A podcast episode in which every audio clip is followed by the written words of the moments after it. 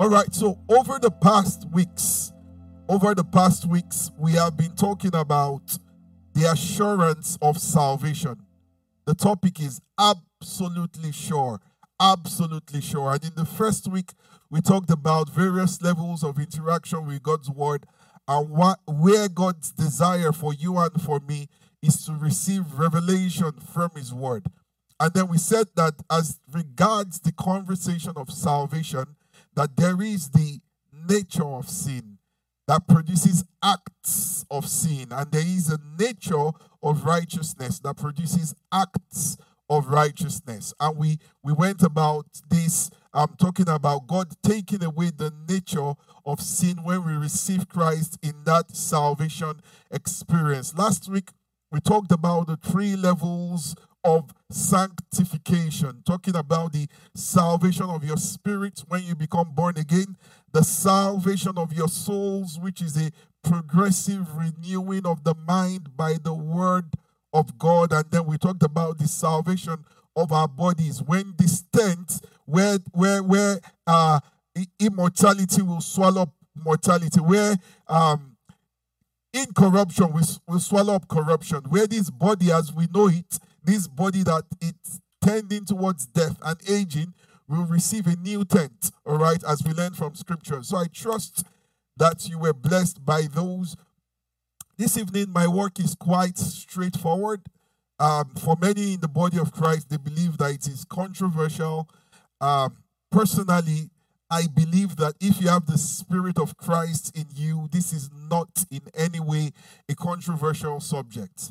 And what we are going to be looking at this evening is what exactly does the Bible say or teach about eternal salvation, or as it is popularly known in my generation, once saved, forever saved. What exactly does the Bible teach on this? All right, so we're going to go into God's word. This is not going to be my opinion. This is going to be completely what the scripture teaches. And I'm going to, for, for some people, the reason why this has been very burdensome to them is because some ministers of the gospel that you highly, thoroughly respect, all right, you really, really, really respect them. You cannot imagine how they will be able to say such a thing. And I'll show you from scripture. I'll show you from scripture what exactly the Bible says. All right, but before we go into the word, for those of us who are saved, for those of us who are born again, for those of us who have been bought by that blood, I just want you to say this again. I am absolutely sure that there is a home prepared for me. Alrighty, we're still warming up. Okay, let's go to our anchor scripture, John chapter 14, from verse 1 to 3. John chapter 14, from verse 1 to 3, and then our scripture for today. John 14 from thank you. He says, Let not your heart be troubled. You believe in God, believe also in me. Verse 2. It says, My father's house in my father's house are many mansions. If it were not so, I would have told you. I go to prepare a place for you. So, for you, for me, for every believer, Christ says He has prepared a place for us. We are not going to stumble into that place. We are not guessing. We are not going to find out whether we made it or not. We are not showing up at heaven and you have Gabriel, all right, flipping through the records and saying, ah, What's your first name? Say we didn't find your first name. Last name, let's check last name. All right. Someone is saying no, the technology level is sophisticated. All right. That they are not flipping pages. They are not old school like PD. So that's fine. All right. But the, the point here is that we are not going there to find out whether we made it. For those of us who are blood washed, for those of us who are saved, all right, for those of us who have received the guarantee of His Spirit, we know of a truth that there is a place prepared for us. And if I go and prepare a place for you, I will come again and receive you. This is a promise to every child of God. This is a promise. We are not wondering, are we going to make rapture? Are we not going to make rapture? There is no guesswork. There is no wondering. There is no father as I go to bed. If you come, please pity me. You know, if I'm sleeping too deep, wake me, wake me, wake me. All right. There's no such funny, flimsy prayers of God. Please No. God is pleased with me. I am the righteousness of God in Christ Jesus. All right. And I want to lay this down, lay these bricks before we go into this evening. All right, because there is such a thing as sin consciousness, and there is such a thing as righteousness consciousness. For the believer in Christ Jesus, it is expected of you and I to be conscious of the fullness and the efficacy of the work that Christ has done for you. Yes, you might produce fruits that are consistent with your old nature, but the reality and the truth about you is that you have received a nature of righteousness. It's been imputed, it's been credited into your account. All right, so you are righteous, not of any good works you've done, but we have received the gift of righteousness True faith in Christ Jesus. And now we are right with God. So I have peace with God. I don't know about you. I'm not wondering whether God is about to throw a meteor or some brimstone on me. I have peace with God through Christ Jesus. Jesus here says, I will come again and receive you to myself. That's where I am, there you may be also. So once again, just say with me, I have a home, and I am absolutely sure that there is a place prepared for me. Glory to God. I said, Glory to God. All right, let's go to our text for today, Jude, Jude, verse 1 to 5. I was going to say Jude chapter 1, but there's only one chapter in Jude. All right, Jude 1 to 5. Jude, a bond servant of Jesus Christ and brother of James, to those who are called, sanctified by God the Father, preserved in Christ Jesus. So this is a letter to believers. Let's go to verse 2. We're going all the way to 5. It says, Mercy, peace, and love be multiplied to you. All right, initial greetings. Verse 3 Beloved, while I was very diligent to write to you concerning our common salvation, his desire was to write about our common salvation. I found it necessary, however, to write to you, exhorting you to contend earnestly for the faith which was once for all delivered to the saints, to contend, or right, to, as it were, go to war and secure the victory. That there is a contention here. Let's go to verse 4. Verse 4. Verse 4 first. All right. For certain men, now listen here and pay attention. For certain men have crept in unnoticed. They've come in, they've crept. That's the word there. So it's not an overt, it's not an overt night and day, all right? See, when error is about to be introduced, you need a huge chunk of truth. When error shows up as error, it, everybody discerns it. Ah, no, that, that can't be right. But when there is a track record of consistent truth, then a gradual infiltration of error is almost unnoticeable. It says, for certain men, and I, I please do not see this as only men, certain people have crept in unnoticed who long ago were marked out for this condemnation. He calls them ungodly men who turn the grace. Can you see? The same thing happening in our day and time. The exact same thing prophesied in scripture that the excuse these people will use to power their demonic doctrine will be grace. It's not new. It says, ungodly men would turn the grace of our God into lewdness and deny the only Lord God and our Lord Jesus Christ. Let's go to verse 5. Hmm. But I want to remind you, though you once knew this, that the Lord, having saved the people out of the land of Egypt, afterward destroyed those who did not believe. Destroyed those who did not believe. Father, we receive clarity we ask for your spirit to lead us. It is your will we want to know. Thank you. For in Jesus' name we have prayed. Amen. Amen. A couple of years back, I was I was still a student in med school. Uh, I was a student back in Lagos, Nigeria, the College of Medicine, University of Lagos, and I had a friend who was trying to see me. The typical schedule of a medical student is extremely tight. But at that time, I was teaching a group of teenagers. I was a teenager also, so it was peer peer learning. I was the, t- the teacher on Tuesdays. So I said, man, my schedule is really tight, but Tuesdays you can find me here. This time to this time, I'm definitely going to be there Once I'm done, I'm running back to campus. Said, Oh, sure, I can. That works for me. So he came in towards the end of, of our Bible study. And at the end of, of our study, I just asked one of my colleagues, you know, friends to round up and pray. And the prayer of that person went in these lines. I'm trying to read. This was how many years ago now? Some people can't wait for me to say how many years ago because I said I was a teenager. Okay. Um, all right. So um, the person praying said, Father, something like this. I'm not quoting word for word. Said, um, May this word not be used against us on the day of judgment. And something like, help us not to backslide. Something like that in the person's prayer. And then we rounded up. And in Jesus' name, we've prayed, Amen. We shared the grace and dispersed everybody. So I met my friend. It had been a while. Oh, how are you doing? It's good to see you. And, and then he, he said, Oh, before I go into why I've come to see you, just this you guys Bible study. He said, Is this what you teach here? I said, Well, you came late. You, you don't know what we taught exactly, but, but what exactly is your question? He said, The person praying. I said, Yeah, what happened to the person praying? He said, The person prayed that we should not backslide. And that, what's the meaning of that? I said, What do you mean? What's the meaning of that? I said, It's probably an innocent prayer that he or she, I can't remember now, is hoping that this, they will stay to the end. All right.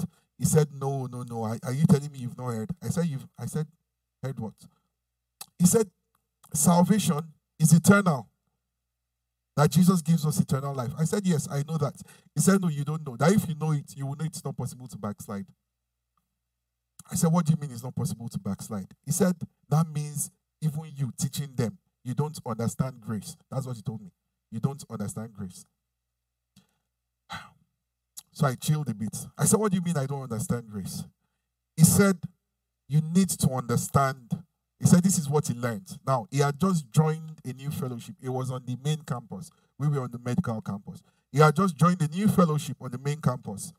And what they were taught was that the moment they give their lives to Christ, they already have their boarding pass straight into heaven. That was what they, they were taught. And that nothing they could do could change that. Absolutely nothing. All right. So I asked him, I said, wait, I don't understand what you're trying to say, but what I'm hearing you say is that you can tell me right now that you are living in perpetual sin and that heaven is guaranteed for. He said, yes. And in his words, I kid you not, he said, I can literally be fornicating right now. The trumpet will sound and I'm going to heaven. I said, wow. I said, Wow. He said, Yes. Now, initially, I thought he was joking until I met more people from that school of thought. This guy, when I met him, he wasn't, I wouldn't say was on fire for Christ, but since he joined that fellowship, since he joined that, as far as he's concerned, his duplex or bungalow or mansion is already cut out for him in as far as he's concerned. But it was even bragging. Now, this was him bragging. He said, Wow, he said, since I received this revelation, my body count has increased. I couldn't argue.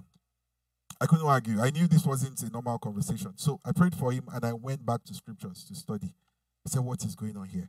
I started meeting, it was news, it was first in whispers all around campus. Once you're saved, you're saved forever. There's nothing that can happen. The grace of God, the grace of God is there, it's covering you. We cannot even please God in any ways. it, it is not by our works. He said all of that. So I said, okay, let me go to scriptures. I'm going to show you today what scriptures say, whether it is true that the revelation of salvation will cause you to increase in your sin level. Praise God. Praise God. And please, please, please do not, do not, do not discount this conversation as unimportant. The guys who have believed this, they believe it at an ideological level. You won't win by arguing. You will need to pray for the ones you truly love and care about. You will need to pray that this lie that they bought from hell, that they will disengage with it, that they will break from it, and they will see Jesus for who he truly is. All right. Praise God. Praise God. So the question is is our salvation eternal? I am not going to mince words with you. The answer to that question is yes. The salvation that God made possible for us in His plan is eternal salvation. All right. And that is the premise. You know, I said that error that shows up as error is seen as error. But error that begins with truth and creeps subtly, all right, unravels very gently. So it is true. And I'm going to show you from scripture just a few scriptures, maybe a couple, all right, that God's plan of salvation is an eternal, everlasting plan of salvation. All right. Some of the scriptures we've read before, some of them we'll bring again. All right. And as I mentioned last week, the shadow, the shadow of our salvation is seen in the deliverance of the children of Israel out of Egypt. Out of Egypt. All right. Into the promised land. All right. A deliverance out of and into. And the argument for those who believe this is that God brought them out of Egypt. There was no way for them to go back.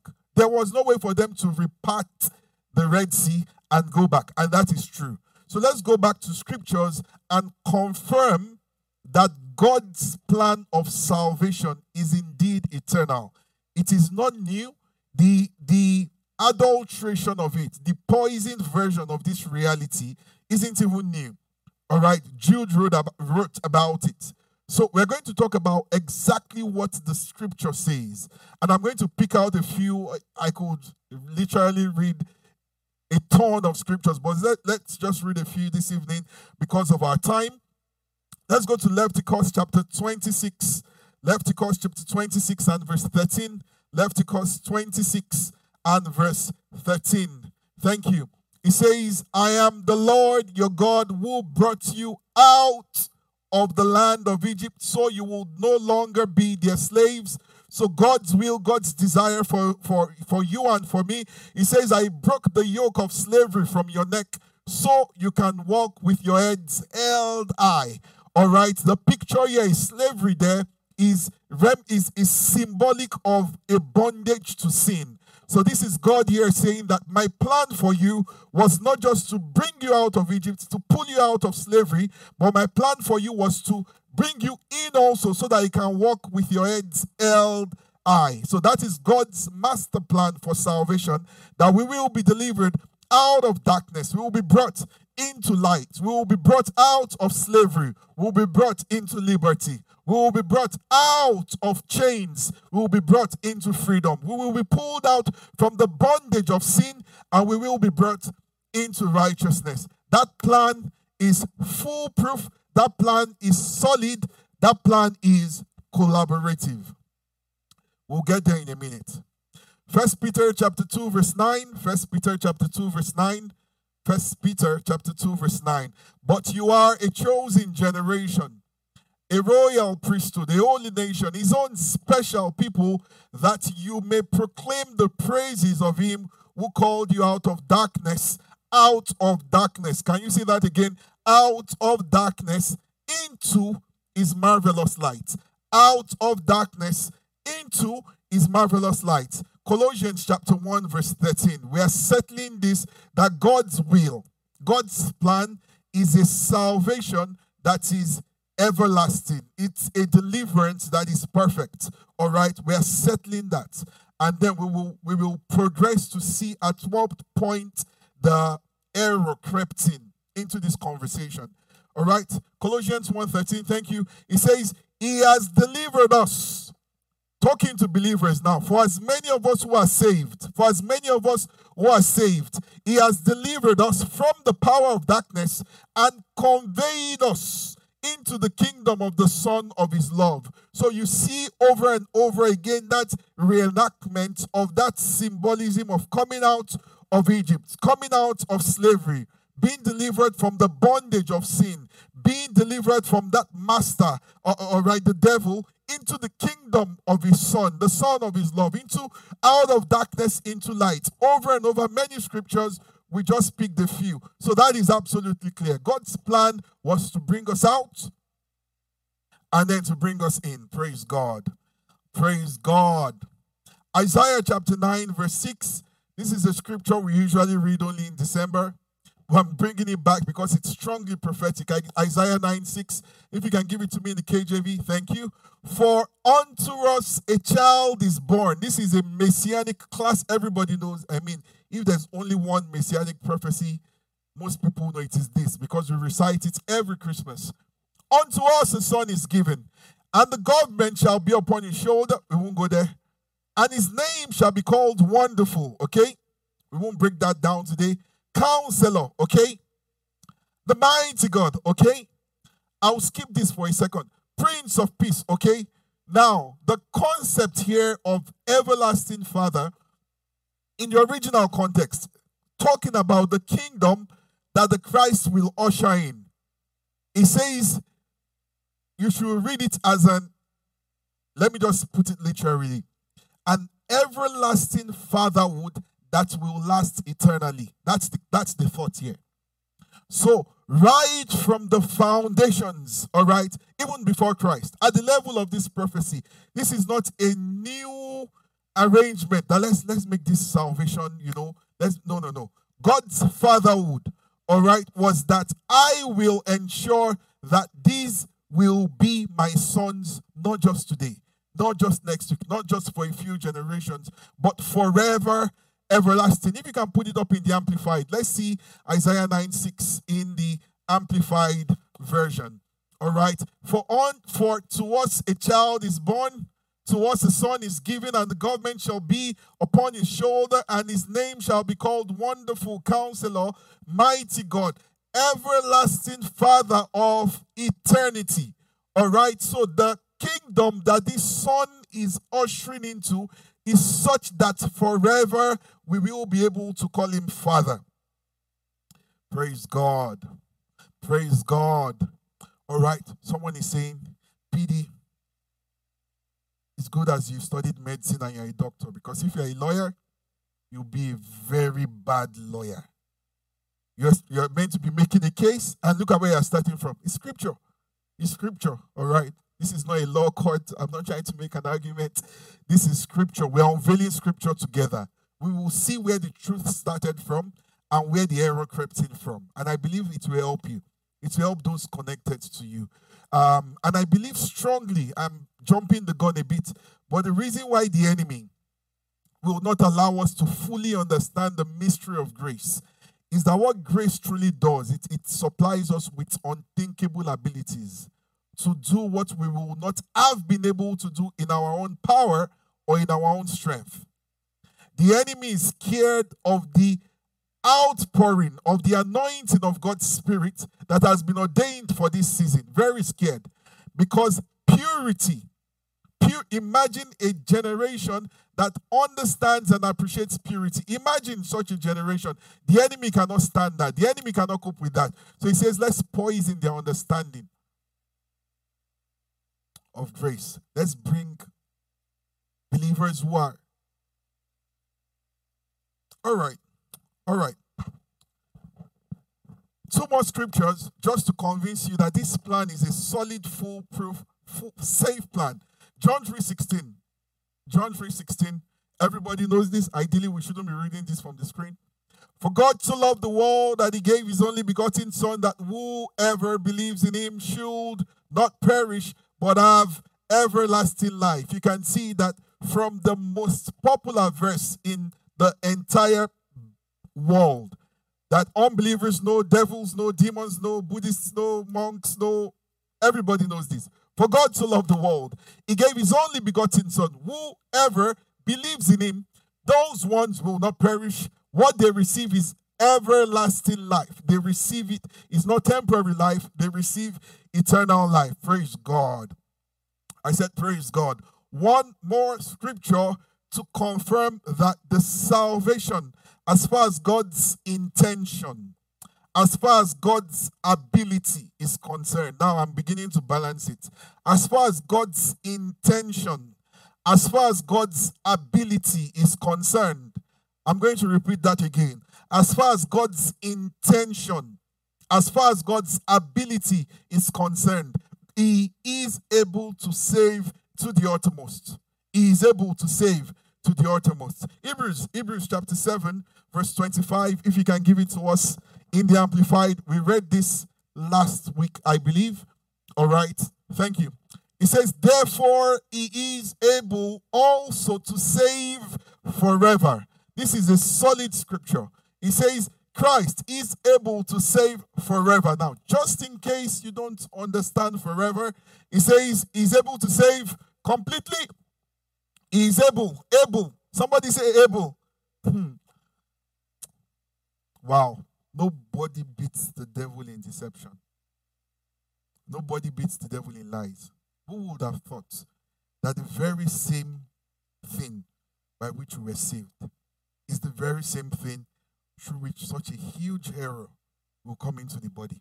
He's able to save perfectly. All right, for those who doubt it, he's able to save for eternity those who come to God through him, since he always lives to intercede and intervene on their behalf with God.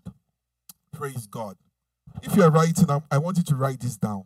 God's intention and God's ability is to save to the uttermost.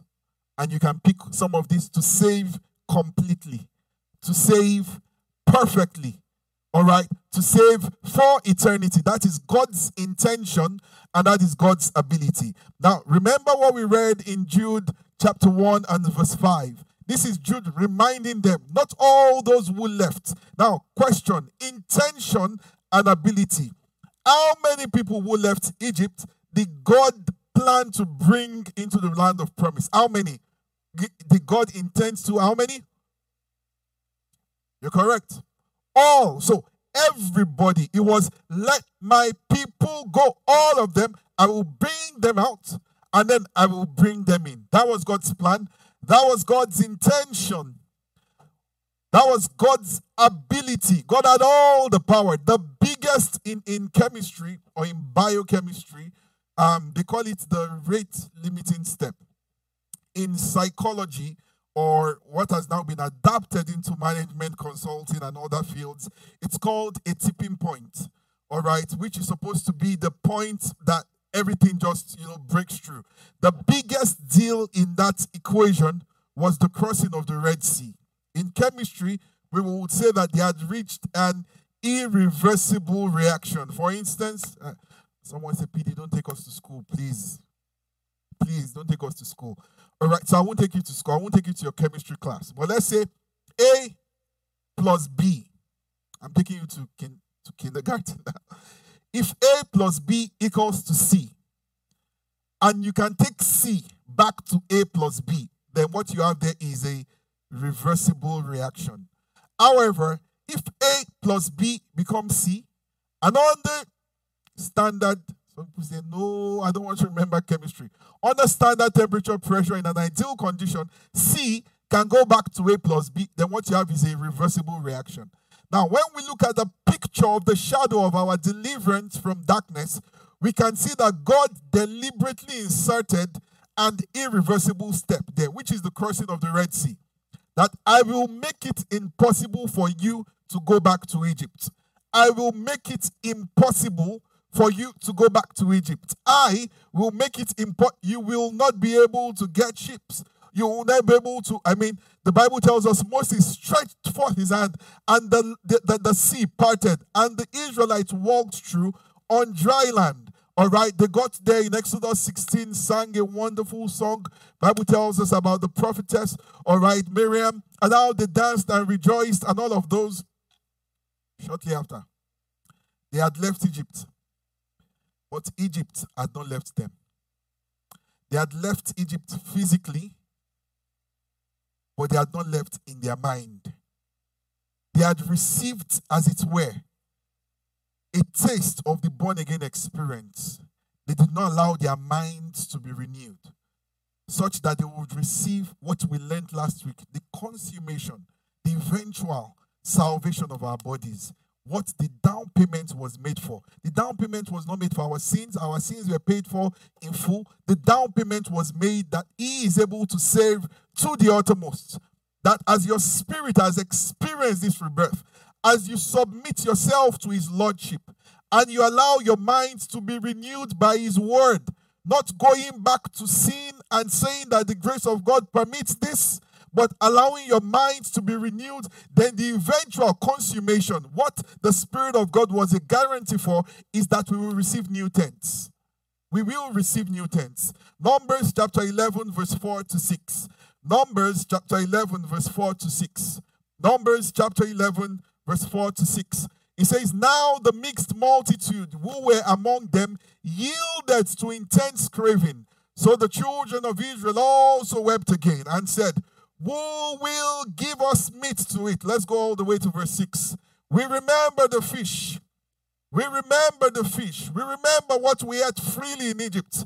I remember when I was living in sin. I remember when I could go from, from you know the way boys brag about body count? Go from this person to this person, and that's what they discuss in their rooms. Oh, that ah, yeah.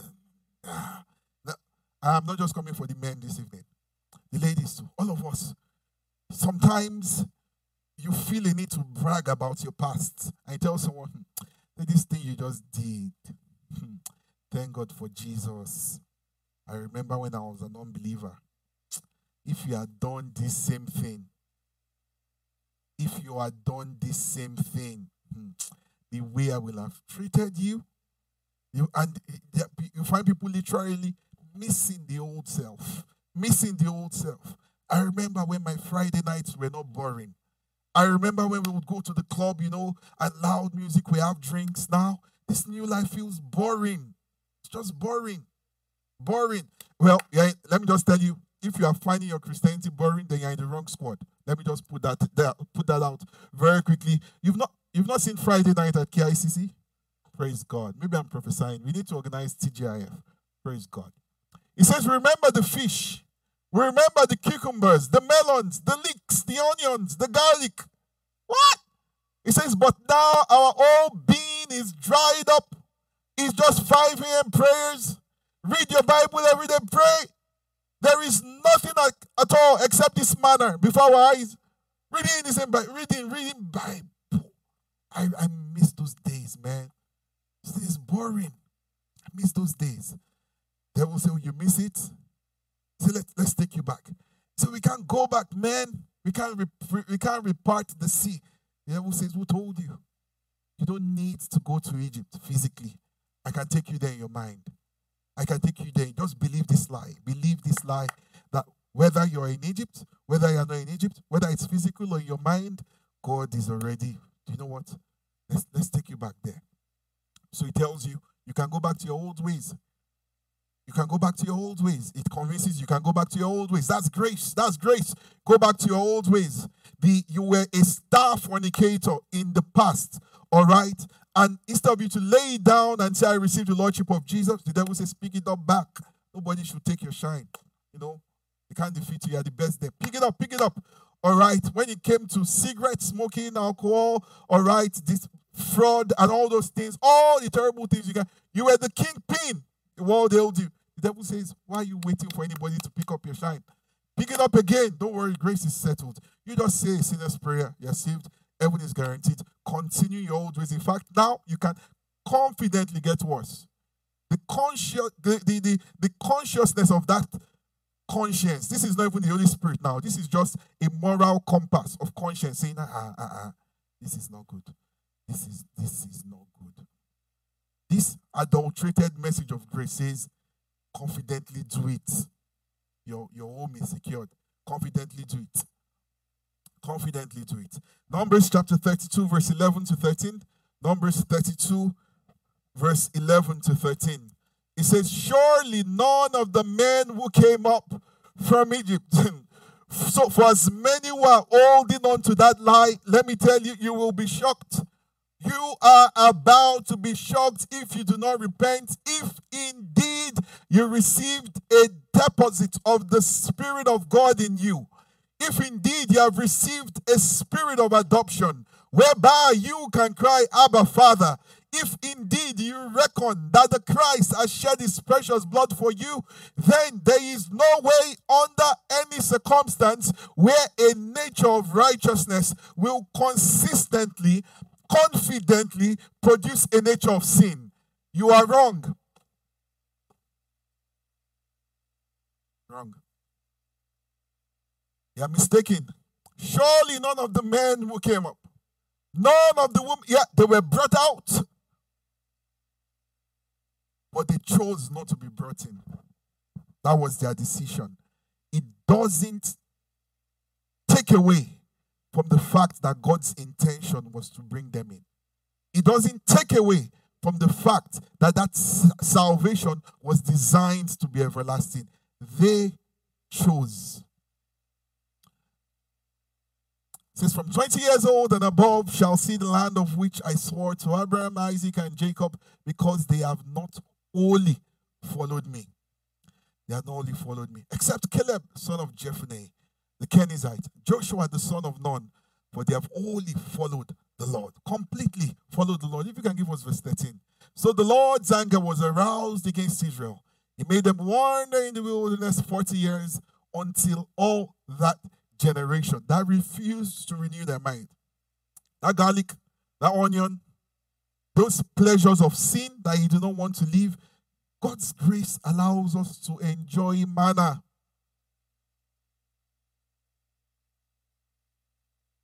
Praise God. Are you still with me this evening? Praise God. The pleasures of sin are not pleasures. The pleasures of sin are rehearsal, rehearsal for eternal destruction. Hear me again. The pleasures of sin are not pleasures.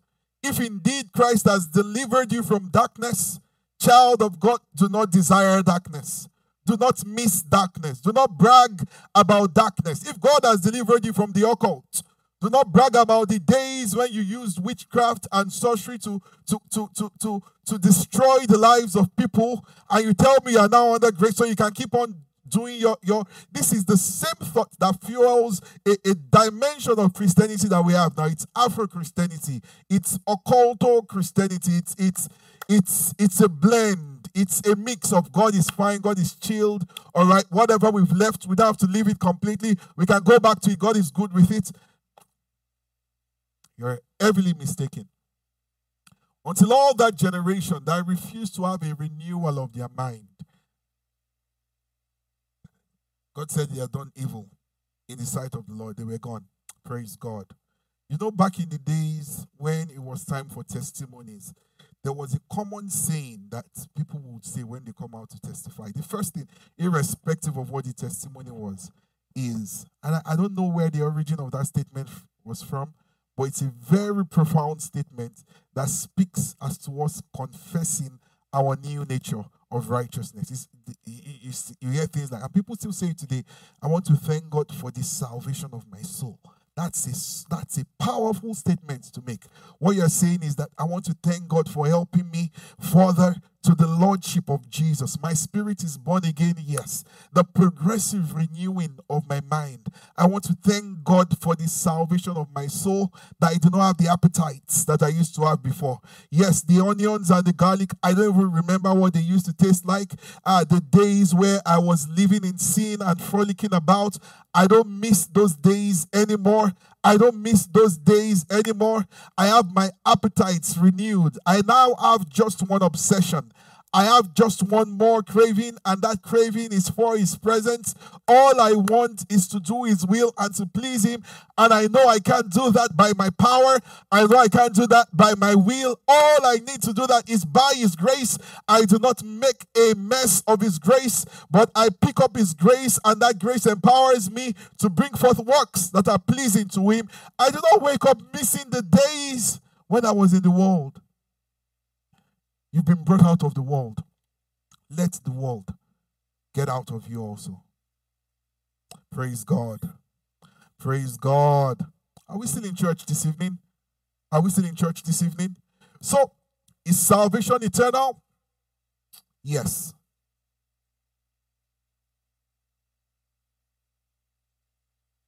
He is able to save to the uttermost. He is able to save to the uttermost. All will come to Him. All will come to God through Christ Jesus.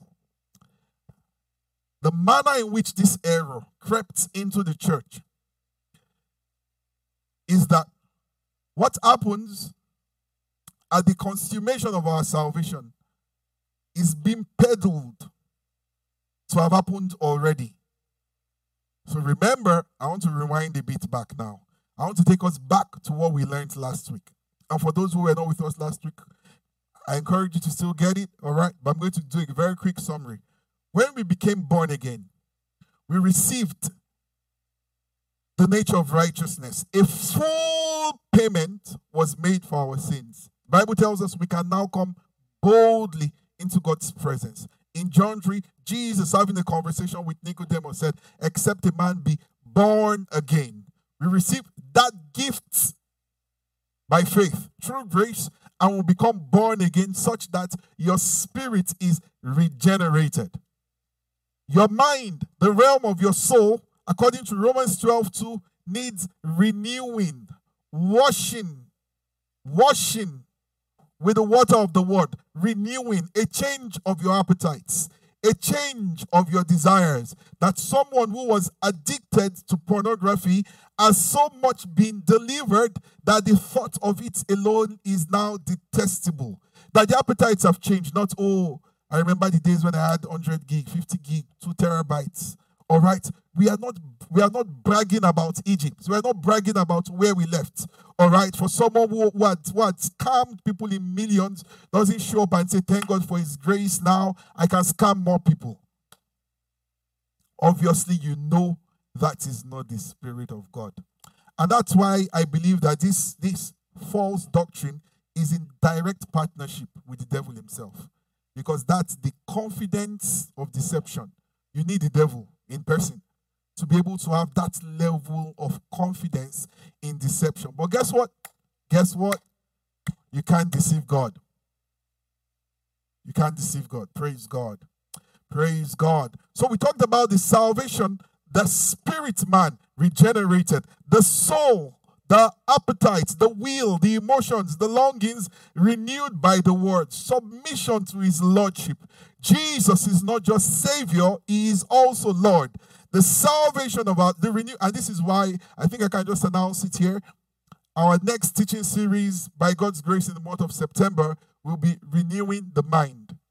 Renewing the mind, because it's big deal. It seems to be the biggest deal in this equation, right? And then the down payment that we received of the Spirit of God, all right, as a guarantee is for the exchange that we will receive for our complete, what Hebrews 7:25 calls the complete, the all sanctification. Praise God. Praise God. So at that point, when we have been completely sanctified, it is once and forever. The devil shows up and convinces them. You don't have to wait till then. You don't have to renew your mind. Just say the sinner's prayer, all right, believe his blood, and, and then you already have it. Then you can go back to Egypt. Continue to languish in your sin. Let's read Jude chapter 1 from verse 1 to 5 again as we begin to tie this up. Jude chapter 1 from verse 1 to 5. Jude chapter 1, verse 1 to 5. If they can put it up on the screen, thank you. Um, I think we should jump to verse 3 if you don't mind. This was greeting, introduction. Thank you. He says, Beloved, while I was very diligent to write to you concerning our common salvation, I found it necessary to write to you, exhorting you to contend earnestly. This means do not just discount this lie when you hear it. When someone tells you that they can be born again and can habitually continue consistently in their sin without placing a demand on the grace of God to live a life of victory, to live a life of victory to live a life of victory. The Bible says, if any man be in Christ, he is a new creation. He is brand new. That new creation, as it were, is a new species. That new species has a new culture, has a new language. If, if you are still old in your thinking, in your ways, in your fruits, and in your results, then you can't be a new creature. And that means you are not really in Christ. You are a deceiver. You are just putting on a front. You are not saved. Someone is saying, so are, are, are you saying that you, now, someone is asking me, are you telling me you're perfect? Like, we can slice you now. slice you. We're perfect. You're perfect completely because you tell us you have this confidence that heaven is for you. You have this absolute assurance of salvation. So are you saying if we dice you, we'll see complete perfection? You won't find that anywhere. Joshua and Caleb, they didn't have complete perfection. What they had was a constant belief in God. And that is what God is asking for. If you are going to call yourself a believer, believe. If you are going to call yourself a Christian, be Christ like. If you are going to call yourself saved, let your mind be renewed. We cannot continue in sin and expect grace to abound. God forbid it. God forbid it. God forbid it. All right, what we have, let me tell you what you have imperfect people, saved, washed by the blood of Jesus, who are on a journey, on a journey, all right, continuously looking up to Jesus. They fall, but they get back up again. They fall, but they get back up again. Not people wallowing in the mud and saying, No, this is what grace permits. Grace doesn't permit you to stay in the mud. Grace picks us up and sets us up on high. Grace picks us up, sets up, sets us up on high. Depending on what point you take a picture, all right. depending at what point you take the frame of a believer, you might meet him standing, you might meet him about to sleep, but guess what? That believer who is holding on to the works of Christ, who has received that nature of righteousness, knows that this thing I have done it is not a disconnection from God. I will rise up and run back to my father in mercy. For the prodigal son, as far as he was concerned, cons- con- he considered himself to just be good as a slave. But the father ran to him and said, This is still my son. This is still my son. But if you stay in Egypt, whether you stay there physically or you stay there mentally, truth is the father is there, but you can be brought out and you're not brought in.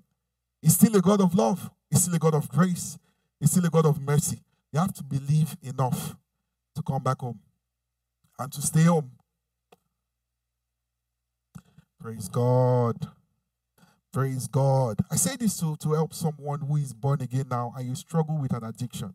And I think we will need a session to, to discuss exactly how that works and how to break free completely.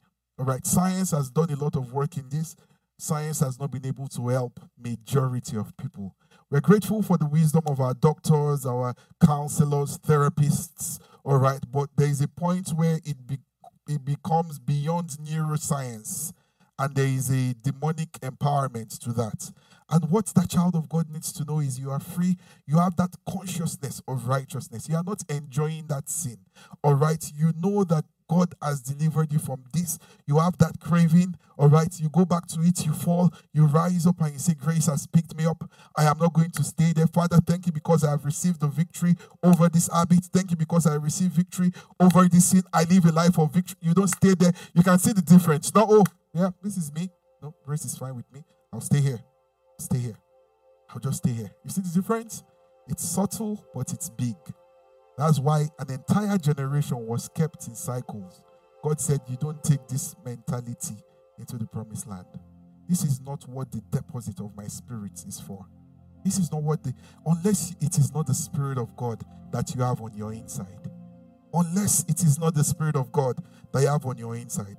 Matthew chapter 24, verse 11. I think they put it on the screen for me. Matthew 24, 11 says, Many false prophets will rise up and they will deceive many. Many false pastors, many false ministries. They will speak eloquently, they will use a lot of scriptures to convince you that you can continue in sin. The, the issue is not whether the salvation is eternal. We've seen from scripture God's plan, God's intention, God's ability is an everlasting fatherhood, is an eternal plan for salvation. That is absolutely true, absolutely correct. He says, But they will come not to show you Jesus, but to deceive. They will tell you to go back to Egypt, tell you to stay in your sin.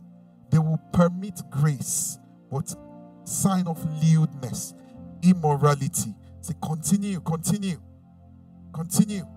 You find these churches that believe this gross immorality, no move of the spirit. And people on the outside that these ones are jokers. I'm even better. I'm better than all of them, and I'm not even a Christian. I'm better. That's what people say. I'm better. Better. Like I don't I don't need to be a Christian to see that what you are doing in that your group is wrong. See people in gross immorality shouting grace, shouting grace. Hmm. Head of one who went to a, a conference to speak, a grace conference. And the pastor who invited him, this, these co-false prophets, the, the host pastor told the guest pastor, says, part of your honorarium, we have a lot of beautiful ladies in our church. Just check them out. Whichever one you want, we'll be waiting for you in your hotel room as part of the impartation of grace to us in this conference. Since we are all uh, together. What, what, what, what a merciful God, yes. What a merciful God. What a merciful God. The objective is to deceive many. Child of God, please don't be deceived. Don't be deceived. If I told you that the exam you're about to write is very difficult, Einstein tried to write it, he failed. Shouldn't you be scared? Ah, you mean nobody has ever tried to please this God before? Are you telling me I can please him? And then I now tell you that, guess what? Guess what? Guess what? It is now possible to pass this exam. It is now possible.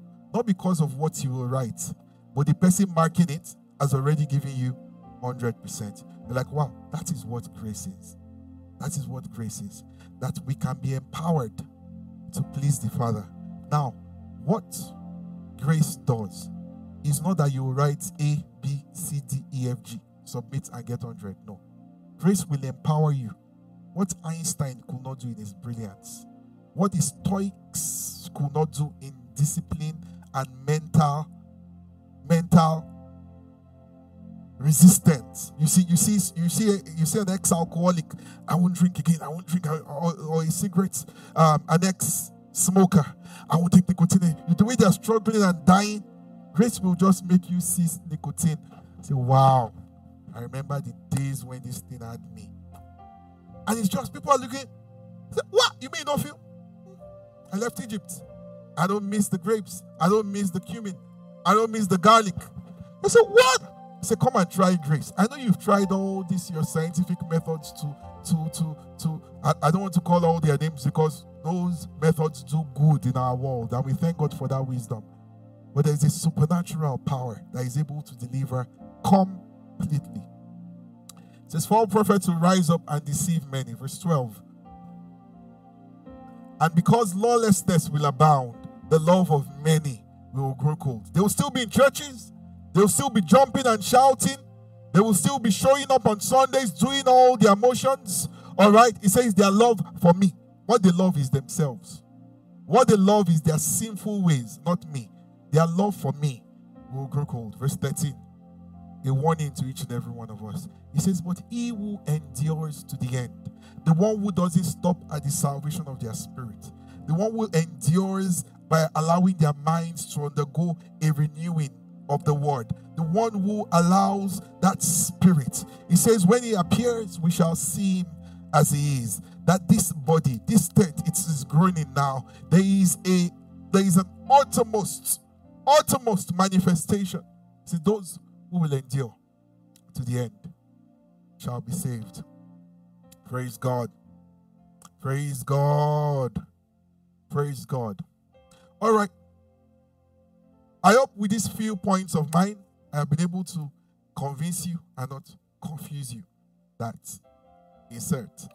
Um, there's one more paragraph in my notes. Maybe we should just introduce it and then we'll continue. And, and interestingly, the theme for IGOC is very strong on mind renewal, paradigm shift. Paradigm shift. All right. The act that brought us out of Egypt is an act of power. The act that takes us into the promised land is an act of wisdom. If you can put Deuteronomy chapter 34, verse 9 on the screen for me, and Matthew chapter 25 afterwards, and we'll just tie this up and pray. I believe that you've been blessed this evening. It is my prayer that the Spirit of God will take these words um, cause them to be incubated in your heart, to bear fruit, for you to realize that there's grace available for you to live a life of victory, not a life of defeat. Now, Joshua the son of Nun was full of the spirit of wisdom. Now, this is what we need in this, in this, that, that, that salvation of our spirit was an act of power. It was a gift, an imputation of grace. He says, now to continue in the process of mind renewal, you will need the spirit of wisdom. For Moses had laid his hands on him. So the children of Israel heeded him and did as the Lord commanded Moses, as the Lord commanded Moses. We are all familiar with the parable of the virgins, Matthew 25, verse 1 to 4. It's a story many people do not like to read because they don't understand how 10 of them were virgins. Being virgins there suggests purity, suggests that they had received that nature. But some were wise, some were not wise. The wisdom there is talking about the oil of God's Spirit being the vessel for continuity. The commonalities in that story, because of time, I don't want to break it down. The commonalities were that they were all virgins, purity. All right? They were all virgins. All right? They all started with oil. They all started with oil. All of them. Commonalities. Um, they all slept. They all got tired at some point. All of them. The difference is that some knew that they would need extra. They would need to place a request on the anointing of the Spirit for wisdom, for mind renewal. Praise God. Praise God. Praise God. Praise God. If you can bring it up a bit, praise God. I trust that you've been blessed this evening. I trust that you've been pleased. Do not fight the truth of God's word. Do not fight the truth of God's word. I want your hearts to be open and say, Father, I receive your truth. I receive your truth. I am not my own. The potter doesn't, the, the clay doesn't instruct the potter. You are the potter. I am the clay. I belong to you. I belong to you. I belong to you. For some of you under the sound of my voice, you know you have been saved, but you've not submitted to the Lordship of Jesus. If we were to check and audit your actions and to see who is calling the shots, truth is you are the one calling all the shots. There is not one, two, three instructions that we can say this way in direct obedience to the Lordship of Jesus. Abba. I belong to you.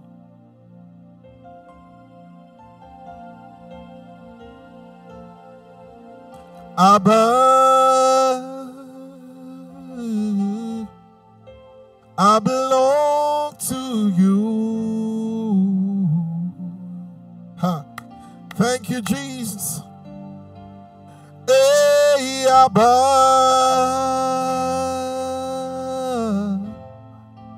I belong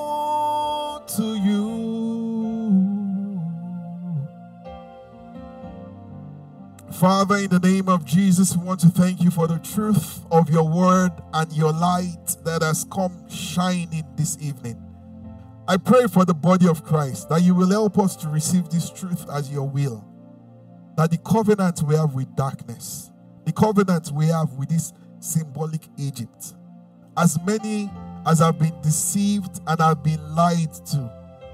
They claim to be saved, but they have continued in their sin. I pray, Father, for your mercy to pull them out. Let them see your light. Let them see the true power of your grace, not as a weak force that permits them to continue in their sin, but as the most powerful force in the universe that empowers them to live a life that pleases you. I want to pray for as many under the sound of my voice. You know you are not saved. You know you are not born again. One of the questions we're meant to answer this evening is the question of rededication. Someone says, PD, you say people want to rededicate their lives. What does that mean? It means there is a new awareness of the terms of this relationship. I'm, I'm taking these vows again because I've not been the best in this collaboration. I'm meant to be a co laborer. I'm meant to be a co partaker. I am meant to be a joint heir. All right. But I have never for once submitted to the Lordship of Jesus. I thought I was born again, but I went my way. There is nothing in my life that is Christ like. You need to be rededicated. You need to be rededicated. First John 1 9 was written to believers. Someone says, if a Christian should sin, should he confess? Should he ask for forgiveness? And my question is, if you as a spouse, you offend your, your spouse, maybe husband to wife, wife to husband, if they have the spirit of Christ, you know they will forgive you. That's not up for grabs. It's certain they will forgive you. But the responsible thing to do is to say, I'm sorry. I'm sorry. Knowing that you will not be judged, but that you will be received. I'm sorry. I'm sorry. For some of you here, you've languished in that sin for so long without remorse. The grace of God is available. Giving your life to Christ for the first time, rededicating your life, or placing a demand on grace to live a life of victory. Father, I pray for as many of your children, or for someone listening, saying, I believe this life for so long, for 10 years now, 15 years now. I've gone from Egypt, I've left Egypt, I've gone to Sodom, I've gone to the worst of the worst. Lying to myself that I'm still saved. But now I have found the truth in God's word and I'm coming back home. Father, I ask, I know you are the everlasting Father. I know you give eternal life. Your arms are wide open. Receive your children as they come in faith to you. Empower them to live a life of victory. Thank you, Father, because it is done. For in Jesus' name we have prayed. In Jesus' name we have prayed. Come on, come on, come on. Wherever you are, jam your hands together. Give the Lord a big shout. Thank you so much for joining us today. We hope you've been blessed by the sermon. And if you would love to be a part of what God is doing in our midst, feel free to join us on Sundays at 10 a.m. or Wednesdays at 7 p.m. To be a part of the giving, you can give our email at info, I-N-F-O, at kicccanada.ca or through our website at www.kicccanada.ca slash donate. God is doing amazing things in our midst and we look forward to seeing you soon. Remember, you're a champion. God bless you. Thank you.